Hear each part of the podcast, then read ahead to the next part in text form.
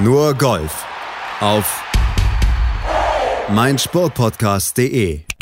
Sie ist der Shootingstar der deutschen Golfszene. Hallo, hier ist Esther Henseleit. Ich bin Golfprofi aus Hamburg. Und Golfprofi ist Esther Henseleit erst seit Beginn des Jahres 2019. Damals kam sie auf die Ladies European Tour, sah sich das Geschehen dort kurz an, mischte sofort regelmäßig oben mit und siegte dann auch im letzten Turnier des Jahres in Kenia. Und damit schaffte Henseleit Historisches. Als erst dritte Frau nach den großen Stars Dame Laura Davis und Carlotta Thiganda gewann sie in einem Jahr die Order of Merit und den Titel Rookie des Jahres. Esther Henseleit, the inaugural winner of the magical Kenya Ladies Open, the Rookie of the Year, the Order of Merit Champion. It's a treble to remember. Und dieses Treble, das der Kommentator der Ladies European Tour hier bejubelt, das war Esther Henseleit noch nicht genug, denn sie kämpfte sich ja zusätzlich auch noch durch die Qualifying School der LPGA Tour und ergatterte das Ticket für die Saison 2020. Ein steiler, ein rasanter Aufstieg für Esther Henseleit mit gerade einmal Anfang 20. Erst die Corona-Pandemie unterbrach ihren weiteren Vorstoß nach ganz oben, zwang die Golfwelt und damit auch Esther zur Pause. Aber für uns bei Nurgolf auf mein Sportpodcast.de hat das auch etwas Gutes. Esther hat nämlich aktuell viel Zeit und sich die auch für uns genommen und mit mir ausgiebig über ihre golferischen Anfänge, ihr erfolgreiches Rookie-Jahr, ihre weiteren Ziele, aber auch über ihren Umgang mit der Corona-Krise gesprochen. Hallo Esther. Hallo. Wie geht's dir? Eigentlich den Umständen entsprechend ganz gut. Also ja, ich meine, was anderes bleibt einem auch nicht übrig, als die Situation so zu akzeptieren, wie sie ist und das Beste daraus zu machen. Wo hat dich die Corona-Krise denn mehr oder weniger auf Eis gelegt? Wo bist du aktuell? Ich bin zu Hause bei meinen Eltern. Ja, nutze die Zeit ein bisschen, um meine Familie mal wieder ein bisschen länger zu sehen und probiere den Alltag hier rumzukriegen. Also eine ganz andere Situation als die, die du ja sonst eher gewohnt bist. Als Golferin bist du ja eigentlich vor allen Dingen draußen, aber eben auch sehr viel auf Reisen. Wie ist es denn jetzt, äh, eingesperrt zu sein? Ja, also fühl, es fühlt sich nicht an wie eingesperrt. Ich meine, wir dürfen ja noch vor die Tür gehen, um spazieren zu gehen oder laufen zu gehen. Und auch wir haben einen großen Garten, was mir im Moment auf jeden Fall extrem viel bringt. Aber es ist schon ungewohnt, nicht unterwegs zu sein und auch nicht zu wissen, wann man wieder unterwegs ist. Also es ist auf jeden Fall eine neue Situation für mich, die ich so nicht mehr richtig kenne aus den letzten Jahren. Aber ja, man wird sehen, was das alles bringt und ich hoffe, dass es bald vorbei ist. Wäre Golf nicht eigentlich eine Sportart, die man auch weiterhin durchaus erlauben könnte aus deiner Sicht, wenn man in Zweierflights beispielsweise oder eben auch alleine auf den Platz geht? Da ist ja der Berührungspunkt mit anderen doch eigentlich relativ klein. Wie siehst du das? Ja, natürlich wäre Golf auf jeden Fall eine Sportart, bei der das möglich wäre, diesen Abstand zu halten. Aber ich fände es auch nicht gerecht, wenn einige Sportarten jetzt erlaubt wären und andere nicht. Deswegen finde ich, ist es auf jeden Fall die richtige Vorgehensweise. Und ja, es ist für alle die gleiche Situation und ich finde es auch berechtigt, dass wir da keine Sonderbehandlung bekommen als Golfer. Jetzt hast du gesagt, du bist bei deiner Familie, kannst also dich im ja, gewohnten Kreis bewegen, aber ist insgesamt diese Corona-Krise vielleicht für Golfer einfacher zu akzeptieren, weil ihr ja auch eigentlich auf dem Platz auch eher allein seid, auf euch selber alleine gestellt seid? Ich glaube, das hat da nicht wirklich was mit zu tun. Also ich ich sehe das eben als zwei verschiedene Dinge und mhm. ob mir das jetzt hilft oder nicht, hier quasi die Zeit allein zu verbringen, weiß ich nicht. Aber ja, also das glaube ich eigentlich nicht. Ich glaube, es ist für alle Personen, egal welche Sportart sie machen, eigentlich das Gleiche. Was machst du jetzt den ganzen Tag? Hast du dir auch einen neuen Tagesablauf quasi antrainieren müssen durch die neue Situation? Ja, also ich muss sagen, die erste Woche, die ersten eineinhalb Wochen habe ich einfach genutzt, um mich wirklich zu erholen, meinen Körper ein bisschen runterzufahren und Dinge zu erledigen, für die ich eben in letzter Zeit nicht so viel Zeit hatte. Jetzt bin ich so langsam wieder in meinem Tagesablauf, soweit es geht, drin und probiere eben meine Sporteinheiten und Trainingseinheiten auch so normal in meinen Tag einzubauen. Hast du eben schon gesagt, großer Garten hilft natürlich. Wie sieht so ein Trainingsprogramm von dir aus in der Corona-Zeit jetzt? Was, was machst du? Wie arbeitest du an dir? Ja, also ich habe erstmal meine Padmatte, die ich sonst eigentlich nur im tiefsten Winter raushole, ähm, wo ich eben mein Pad-Training mit verschiedenen Drills machen kann. Dann habe ich mir im Garten ein Netz gebaut zum Reinschlagen mit Kunstrasen davor, wo ich dann auch meinen Trackman aufstellen kann und so eben auch quasi Bälle fliegen sehe, wenn man es so nennen kann und extrem gut an meiner Technik arbeiten kann. Und dann kann ich eben auch in dem Garten, der relativ groß ist, verschiedene Chips und Pitches auf Eimer, Kartons, alles Mögliche machen, um so Längenkontrolle und auch ein bisschen Gefühl für den Kontakt zu bekommen. Also du bleibst auf jeden Fall im Flow. Wie klappt die Kommunikation mit dem Trainer? Gibt es da Kontakt aktuell über Video oder wie muss man sich das bei dir vorstellen? Ja, also wir haben es tatsächlich von unserer Damenmannschaft so weit geschafft, dreimal die Woche ein Mannschaftstraining zu organisieren über Skype. Das ist einmal Golf, einmal mental und einmal Physio-Fitness. Ähm, das haben wir auf jeden Fall und ansonsten kann ich meinem Trainer jederzeit Videos schicken, wenn ich Fragen habe. Also da klappt die Kommunikation. Was kannst du denn dem Hobbygolfer aktuell empfehlen, wie er sich auf Tag X, wenn es denn wieder losgeht, vorbereiten kann? Ja, ich kann eigentlich nur genau das empfehlen, was ich mache. Irgendwie ein Netz bauen im Garten oder auch drin, wenn die Geräusche nicht allzu nervig sind für die Mitbewohner. Ähm, ich glaube, sobald man vielleicht 10 Meter Platz hat, ist auch Chippen okay von verschiedenen Untergründen, um einfach ein Gefühl für den Kontakt zu bekommen. Und Patten geht zur Not auf einem Teppich, den glaube ich fast jeder hat. Also ich glaube, ja, Not macht erfinderisch und dass man da auf jeden Fall was findet, wo man sich auch jetzt in der Zeit verbessern kann oder die Form halten kann. Was für Gedanken gehen dir jetzt auch durch den Kopf? Gibt es da auch sowas wie Zukunftssorgen? Weil aktuell als Golfprofi kannst du ja momentan nichts verdienen. Du hast keine Einnahmen in dem Sinne. Sind da Zukunftssorgen bei dir da? Es ist natürlich so, dass man keine Einnahmen hat, aber man hat eben in dieser Zeit auch kaum Ausgaben. Also ja, ich muss meine Wohnung bezahlen, ich muss Lebensmittel bezahlen, aber eben diese ganzen Reisen, für die man sonst unglaublich viel Geld ausgibt, die fallen ja auch weg. Deswegen finde ich das gar nicht so schlimm. Man hat ja auch sonst eine Phase, wo man drei, vier Cuts verpasst und keine Einnahmen hat, aber trotzdem noch Ausnahmen hat, Ausgaben hat, was dann viel schlimmer ist.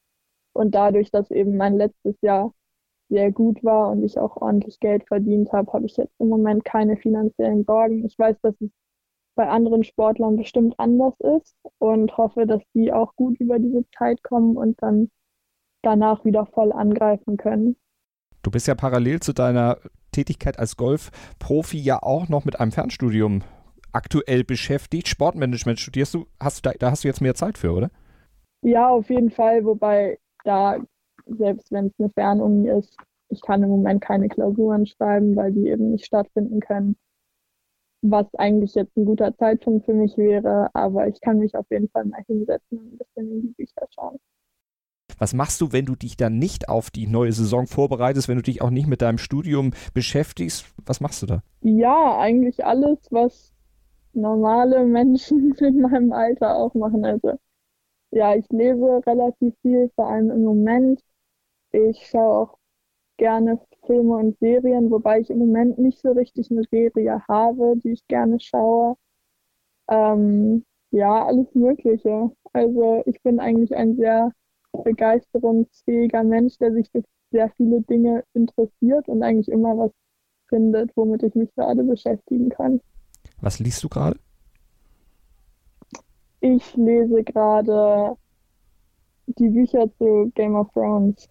Da hat man auch einige Zeit zu tun dabei.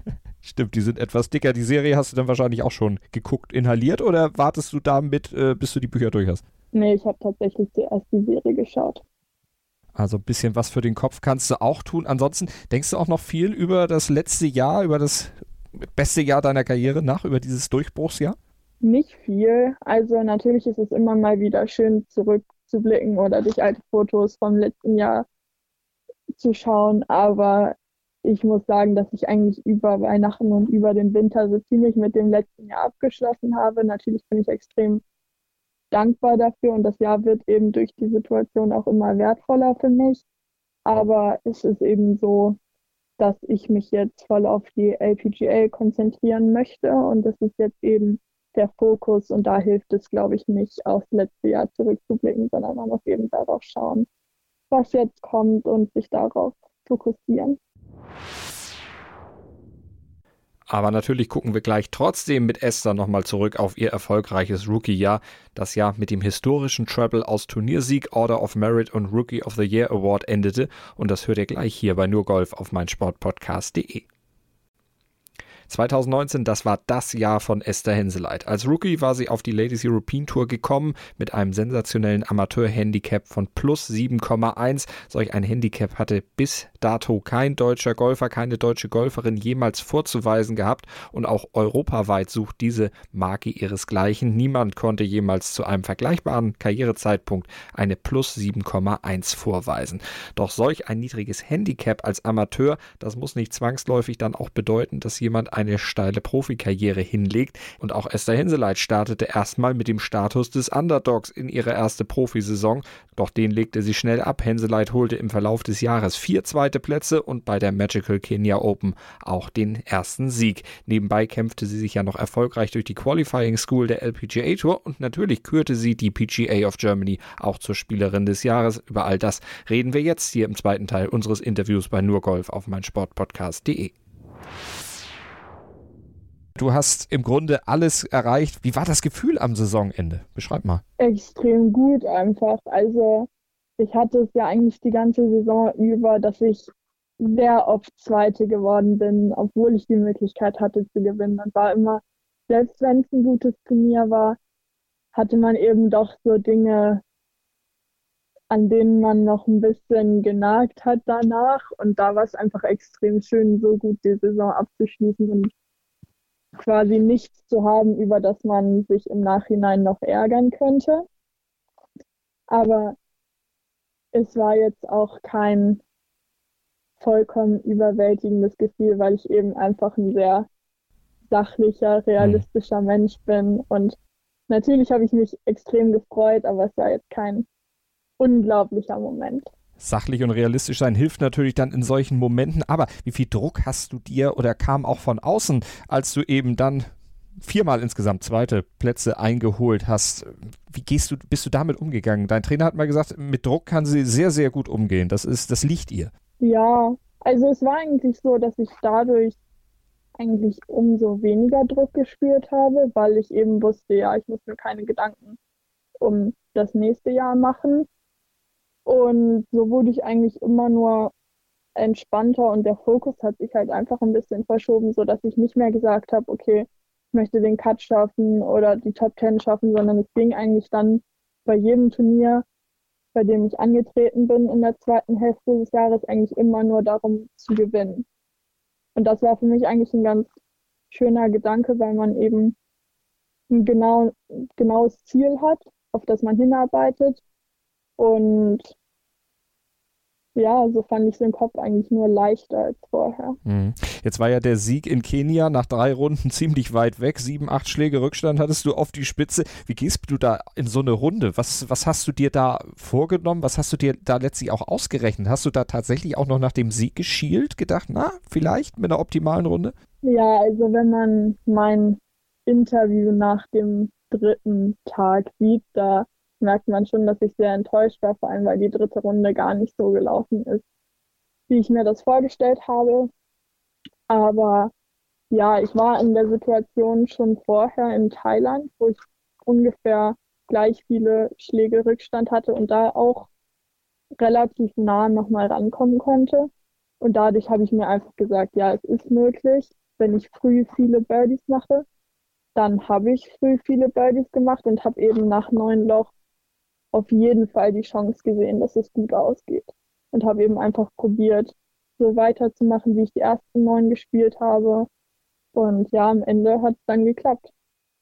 Und du hattest diesen ersten Sieg dann eingefahren, den Sieg bei der Magical Kenya Open. Äh, dein Trainer hat gesagt, kreativ, mutig, positiv denkend und aggressiv spielend und in den richtigen Momenten kann sie die richtigen Schüsse machen. Beim Golfmagazin hat er das mal in einem Interview gesagt. Ist das das, wo du dich auch selber sehr wiederfindest in diesen Worten? Ja, auf jeden Fall. Auf jeden Fall, wenn ich gut drauf bin, dann ist das zu 100 Prozent das, was mein Spiel gut macht ja, und was auch auf jeden Fall meine Stärken sind. Woher kommt diese Art, auch ja so positiv auch mit Sachen umzugehen und eben auch so gut auf Druck zu reagieren? Ist das äh, was, was dir anerzogen wurde, was du immer schon hattest, oder hast du das durchs Golfspielen vielleicht auch erst gelernt? Nee, also es ist eigentlich so, dass ich schon immer ein sehr fröhlicher Mensch war, der ja einfach Spaß an dem hat, was er macht und ja, einfach insgesamt einen sehr positiven Blick aufs Leben hat und einfach das macht, wozu er gerade Lust hat. Und das ist eben Golf spielen. Und das hat dich ja auch sehr weit gebracht, auch schon bevor du Profi wurdest als Amateurin. Plus 7,1 dein Handicap, das Beste jemals in Deutschland notierte. Wie hat die Konkurrenz darauf reagiert und was bedeutet die Zahl auch für dich selbst, dieses Plus 7,1? Ich muss sagen, dass mir persönlich das gar nichts bedeutet hat. Natürlich ist es irgendwie ganz nett, das so auf dem Papier zu sehen, aber es war eben auch zu dem Zeitpunkt so, dass ich seit drei, vier Jahren keinen Augenblick auf das Handicap geschaut habe, sondern dass mir einfach nur wichtig war, ja, wie bin ich im Vergleich zu dem Turnierfeld, wie bin ich im Vergleich zum Platz? Und das Handicap mir einfach vollkommen egal war. Und ich glaube, für Amateurgolfer, die das eben im Hobbybereich machen, das ist schon sehr eindrucksvoll und das zeigt vielleicht auch, wie gut man ist oder sein kann. Aber persönlich für mich hat das nichts bedeutet. Wann hast du denn in der letzten Saison irgendwann gemerkt, so, ja, das ist jetzt der Knackpunkt, jetzt weiß ich, ich kann da oben mitmischen, ich kann vielleicht auch sogar noch weiterkommen, eben auch diesen ersten Sieg haben. Gab es da so einen, so einen auslösenden Moment? Ja, also ich habe erstmal bei meinem allerersten Turnier schon gemerkt, okay, da geht was, wo ich eben direkt eine Top 10 geschafft habe und dann auch die Turniere danach fast in jedem Turnier eine Top 10 gemacht habe und dann in Dubai, das war glaube ich mein fünftes oder sechstes Turnier, habe ich eben das erste Mal im Leaderflight gespielt und um den Sieg mitgespielt und da habe ich dann auf jeden Fall gemerkt, ja, ich kann auch gewinnen. Also, dass das schon realistisch ist mit den Leistungen, die ich zu der Zeit bringen kann, dass ich da auch mal ganz vorne stehe. Jetzt haben wir ja schon die Worte von deinem Trainer Christian Landvermann gehört, welche äh, Charaktereigenschaften dich auszeichnen. Was hast du denn selber im letzten Jahr über dich gelernt, sportlich und vielleicht auch privat durch diese neuen Erfahrungen auf der Profitour? Dass ich mich auf jeden Fall dazu zwingen muss, organisiert zu sein. Klar hilft mir da mein Management auch, aber dass ich mich auch wirklich mal hinsetzen muss und auch mal den Papierkram machen muss, obwohl ich da vielleicht keine Lust drauf habe. Ähm, das ist so das große Rahmenthema. Und ja, dann auf jeden Fall, dass ich besser spiele, wenn ich mich einfach, wenn ich einfach Spaß habe und mir sage, ja, ich probiere es so gut zu machen, wie ich kann. Und wenn es nicht funktioniert, dann ist es auch in Ordnung. Also, dass ich nicht zu verkrampft auf den Golfplatz gehe, dann spiele ich auf jeden Fall mein bestes Golf.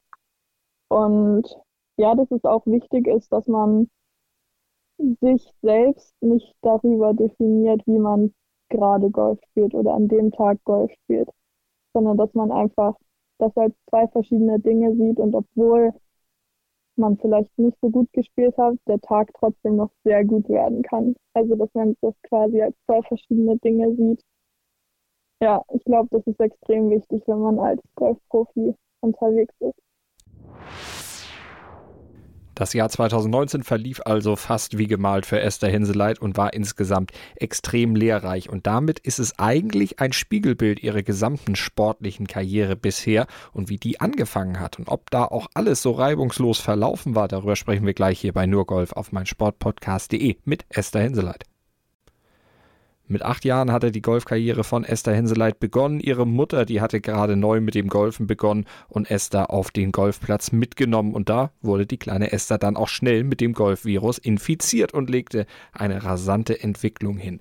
Mit neun Jahren hatte sie bereits ein Handicap von minus 21 und mit 14 wurde sie erstmals deutsche Meisterin, wechselte aus Farel nahe Oldenburg nach Hamburg und nebenbei machte sie auch noch Abi und erspielte sich das schon thematisierte Handicap von plus 7, 1,1 und wurde entsprechend auch Profi. Eine steile Entwicklung, fast wie gemalt, oder?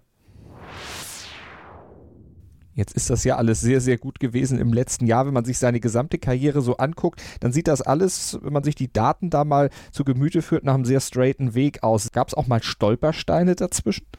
Mm, also insgesamt ist es schon richtig, dass es sehr linear in die richtige Richtung gegangen ist. Aber Natürlich waren auch einige schlechte Monate dabei, in denen man sich gefragt hat, okay, was mache ich hier eigentlich und will ich das wirklich?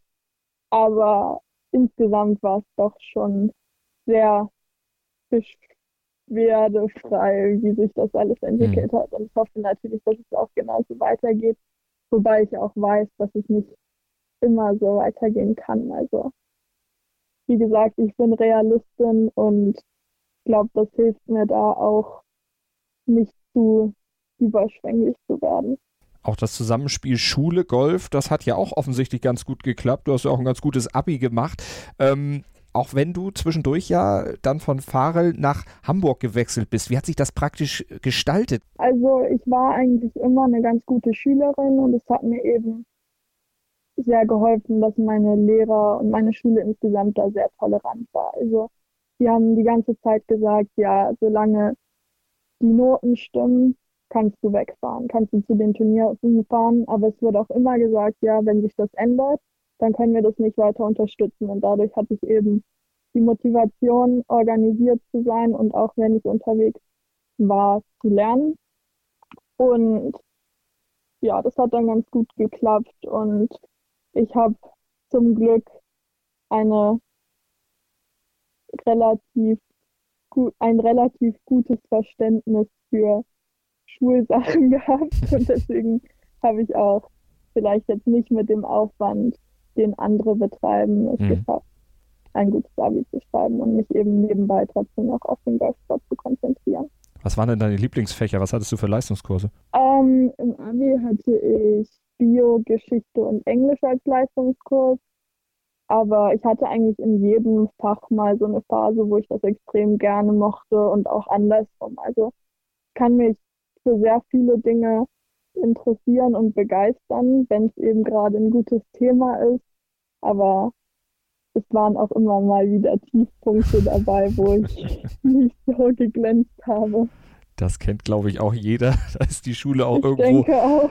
wohl eine Schule des Lebens quasi. Ähm, wann wusstest du denn, dass du Profi werden willst? Ja, also wenn man meine Mutter das fragen würde, dann würde sie vielleicht sagen, ja, als ich neun war, hatte ich schon das feste Ziel. Ich würde sagen, für mich habe ich das erste Mal gesehen, dass ich wirklich gut bin und die Möglichkeit habe, als ich meine erste deutsche Meisterschaft gewonnen habe, weil ich da eben gesehen habe, okay, ich kann das besser als viele andere und wenn ich so weitermache, dann habe ich auf jeden Fall die Chance. Ein weiterer Punkt war dann sicherlich nochmal, als ich für den Junior Solheim Cup nominiert wurde, da stand es für mich dann endgültig fest, weil ich gesehen habe, okay, ich kann auch in Deutschland, in, mein, äh, in Europa, in meiner Altersklasse auf so hohem Niveau mitspielen. Und das war dann für mich nochmal die Bestätigung, dass das der richtige Weg ist. Hm. Wo lag da aus deiner Sicht der besondere Anreiz? Gab es ein Vorbild, wo du gesagt hast, der will ich nacheifern oder dem will ich nacheifern? Nee, also ich hatte eigentlich nie besondere Vorbilder oder Idole. Klar habe ich, gibt schon viele Leute, wo ich sage, okay, den Weg würde ich auch gerne gehen, wenn man mir ihn anbieten würde. Aber bin jetzt nicht so, dass ich unbedingt ein Vorbild hatte, wo ich gesagt habe, ja, ich möchte unbedingt genauso sein wie die Person.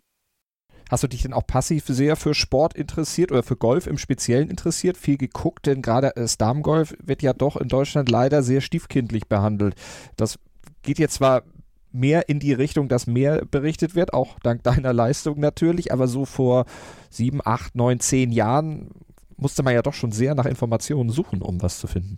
Ja, also ich war eigentlich schon immer extrem sportbegeistert. Ich habe sehr früh angefangen, Tennis zu spielen und wohnen, also das Haus von meinem Vater steht quasi auf einem Tennisplatz. ähm, dadurch habe ich schon sehr früh eben Gefühl für Ball und Schläger bekommen und ich konnte eigentlich jede Sportart, die irgendwas mit einem Ball zu tun hatte, sehr gut, auch schon sehr früh. Aber ich war nie der Sportgucker. Also klar, ich schaue mal sehr gerne Golf, aber auch kaum was anderes. Vielleicht mal ein Tennis Grand Slam, aber auch nicht wirklich. Also ich spiele die Sportarten lieber, als dass ich sie sehe. Wie haben denn deine Eltern, weil du sagtest, Umfeld äh, damals reagiert, als du gesagt hast, ich möchte Golfprofi werden? Es ist erstmal so, dass ich jetzt nicht aus der typischen Golferfamilie komme. Also meine Mutter hat angefangen zu spielen, wodurch ich dann mit meiner kleinen Schwester auch dazu gekommen bin. Aber meine kleine Schwester hat dann kurz danach wieder aufgehört. Meine Mutter war jetzt nicht kein begeisterter Hobbygolfer, weil sie eben auch noch viel nebenbei arbeitet. Und mein Vater hat bis heute keinen Golfschläger angefasst, genauso meine große Schwester. Und da war es dann natürlich schon so, dass jetzt nicht von Anfang an alle begeistert von dieser Situation und Idee waren. Aber meine Eltern sind da wirklich sehr offen und tolerant und haben immer gesagt, ja, wenn das das ist, was ich machen möchte, dann unterstützen sie mich zu 100 Prozent. Und so ist es letztendlich auch. Gab es bei dir auch mal den Gedanken, ich gehe als Schülerin in die USA, schließe mich da vielleicht einem College an, um von da auch das Ziel Profi-Golfer weiter zu betreiben und da vielleicht noch einen Push zu kriegen? Machen ja viele, auch aus der Golfbranche ist das ja sehr verbreitet. Sandra Gahl zum Beispiel. Ja, auf jeden Fall. Also ähm, ungefähr zwei Jahre bevor ich mein Abi gemacht habe, habe ich mich mit dem Thema auf jeden Fall sehr intensiv auseinandergesetzt, habe mit verschiedenen Schulen gesprochen, die mir auch wirklich gute Angebote gemacht haben, aber habe dann letztendlich für mich entschieden, dass mein Golf zu der Zeit schon auf einem so guten Level ist, dass ich eigentlich direkt probieren möchte, ins Profilager zu gehen und lieber den Weg über eine Fernuni zu gehen, um dann doch zu studieren. Und du hast ja im letzten Jahr auch die Spielberechtigung dann für die LPGA Tour noch ergattert, hast dich in Pinehurst durch die Qualifying School ja gequält, weil das muss man ja sagen, acht Runden hast du da spielen müssen. Das ist ja eine unheimliche Konzentration, die man da auch für braucht. Wie hast du diese, ja, diese Phase, diese Tage erlebt mit dem Golf auf höchstem Niveau? Denn die Konkurrenz ist da ja, die schläft ja nicht. Ja, an sich waren es ja sogar zwölf Runden, weil die zweite Stage ja quasi direkt davor war. Also man war eigentlich einen Monat in den USA, um komplett die Q-School zu spielen. Und das war auf jeden Fall mit der größte mentale Stress, den ich bis jetzt in meinem Leben hatte, würde ich sagen. ähm, also Q-School ist wirklich was, was man keinem Golfer zu keinem Zeitpunkt wünscht weil es halt wirklich, du weißt, okay, es kommt jetzt auf dieses Turnier an und ansonsten musst du halt nochmal ein Jahr warten. Aber ja, da habe ich mir eben auch gesagt dann, okay, geh entspannt an die Sache ran, da spielst du am besten und wenn es nicht klappt, dann probierst du es halt ein anderen Mal noch, noch. Und ja, da ist es eben auch so, auch wenn du ein Turnier über acht Runden spielst, du kannst nicht jede Runde dein bestes Golf spielen. Und damit muss man halt von Anfang an klarkommen und quasi damit rechnen, dass auch mal eine nicht so gute Runde kommt. Und dann aber trotzdem sich selbst sagen, okay, ich habe noch sechs Runden oder ich habe noch drei Runden, um mich eben nach vorne zu arbeiten. Und das ist einfach mental extrem schwer. Du hast ja diese acht Runden auf sehr gleichem Level eigentlich gespielt. Keine großen Abweichungen. Von daher hast du das konstant ja sehr, sehr gut gemacht. Was hast du noch so gelernt, auch für die jetzt kommende Saison auf der LPGA Tour? Was, was erwartet dich aus deiner Sicht auf der LPGA Tour, wenn du es auch mit der Ladies European Tour mal vergleichst? Hast du da schon so einen kleinen Eindruck gewinnen können? Ja, also ich denke, das Niveau ist natürlich höher. Man merkt, dass einfach die Leistungsdichte sehr groß ist. Das hat man auch bei der Q-School gemerkt. Wenn man einen guten Tag hatte, ist man direkt ordentlich Plätze nach vorne gerutscht. Aber wenn man dann einen nicht so guten Tag hatte, dann ist man auch direkt wieder 30 Plätze nach unten gerutscht, weil eben das ganze Feld konstant gut gespielt hat. Und ich denke, das ist auch so der größte Unterschied von der LET zur LPGA. Auf der LET kann man auch mal einen Tag okay spielen, nicht ganz zufrieden sein, aber schon gut über den Platz kommen. Und die gleiche Runde kostet dich auf der LPGA 30 oder 40 Plätze. Und ich denke, das ist eben der größte Unterschied. Dann natürlich nochmal, dass auf der LPGA die besten Spieler der Welt spielen und vorne rum musst du einfach hier quasi perfekte Runden spielen, um da mithalten zu können. LPGA Tour jetzt natürlich ein großes Ziel für dich, auch die Priorität im Vergleich zur Latest European Tour. Also verlagerst du deinen Lebensmittelpunkt vielleicht auch in die USA? Ja, also der golferische Fokus liegt auf jeden Fall auf der LPGA, dadurch, dass ich durch den Sieg der Order of Merit eben für sieben Jahre die Spielberechtigung in Europa habe. Aber ich fühle mich einfach in Hamburg mit meinem Team so wohl, dass ich meinen Lebensmittelpunkt noch nicht in die USA verlagern möchte. Es gibt einige europäische Spielerinnen, die das lange Zeit so gemacht haben oder es immer noch machen. Und ich denke, da ist es im Moment für mich wichtiger, einfach mein Umfeld zu haben, mich wohlzufühlen, als jetzt ein, zwei Flüge weniger im Jahr zu haben. Die LPGA Tour also für Esther Henseleit erstmal das nächste Ziel, das sie in Angriff nehmen will, sich da durchzusetzen und behaupten. Aber was sind denn noch so weitere Ziele im Laufe ihrer Karriere, die sie sich gesteckt hat? Was sind vielleicht auch Träume, die sie sich noch erfüllen möchte, sportlicher Art? Darüber haben wir natürlich auch gesprochen. Und ein Traum, der ist jetzt zumindest vorerst geplatzt. Jetzt hätte es ja eigentlich in diesem Jahr auch noch ein großes Ziel für dich gegeben, Olympia. Wie traurig bist du, dass jetzt Olympia aufs nächste Jahr verschoben ist, dass sich dieser Olympiatraum dann erst 2021 möglicherweise erfüllt? Ja, natürlich ist es extrem schade, aber ich denke, in der momentanen Situation das Einzige, was man hätte machen können.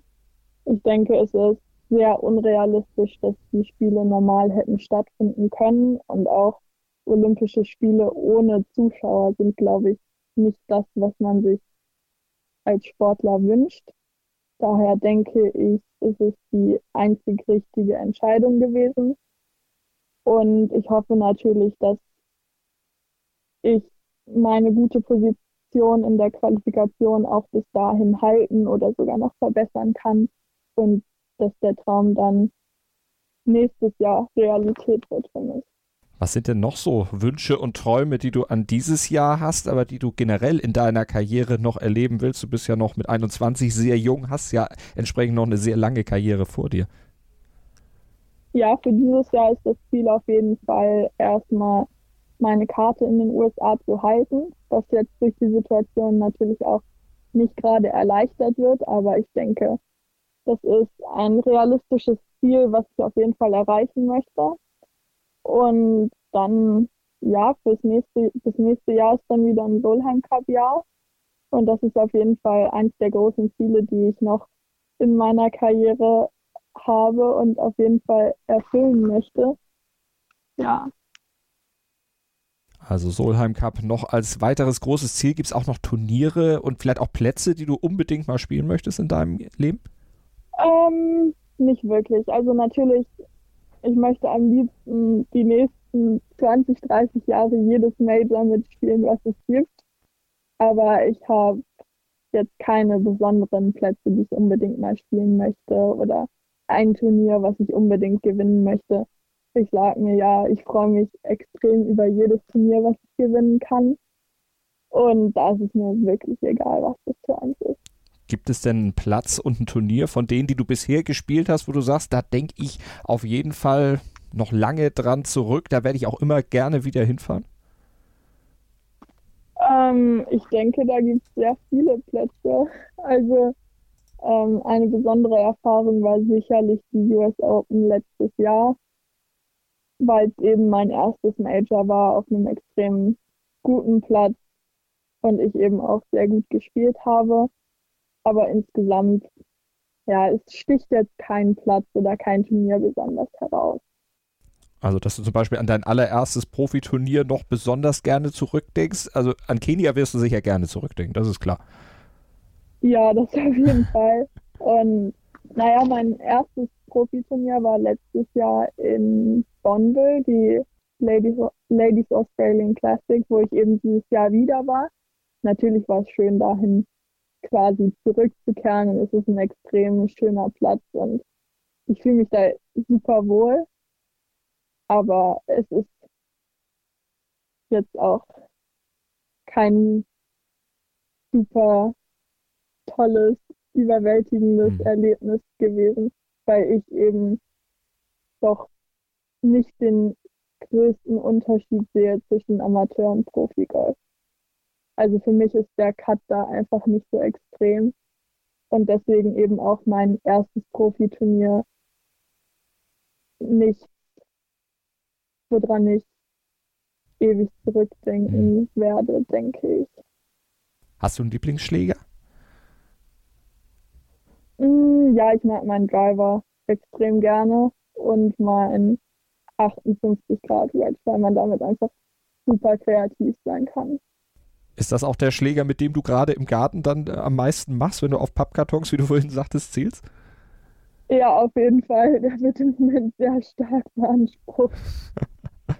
dann wünschen wir dir auf jeden Fall, dass du den Schläger bald wieder unter realen Bedingungen auf dem Platz einsetzen kannst, sowohl auf dem Trainingsplatz als dann auch wieder auf dem Turnierplatz. Das würden wir uns sehr wünschen und dir natürlich vor allen Dingen wünschen. Und wir werden dann sehr gerne zuschauen. Das Ganze natürlich auch hier im Podcast bei Nurgolf auf meinsportpodcast.de wieder besprechen. Esther, vielen Dank für das Interview. Ja, sehr gerne. Nur Golf auf meinsportpodcast.de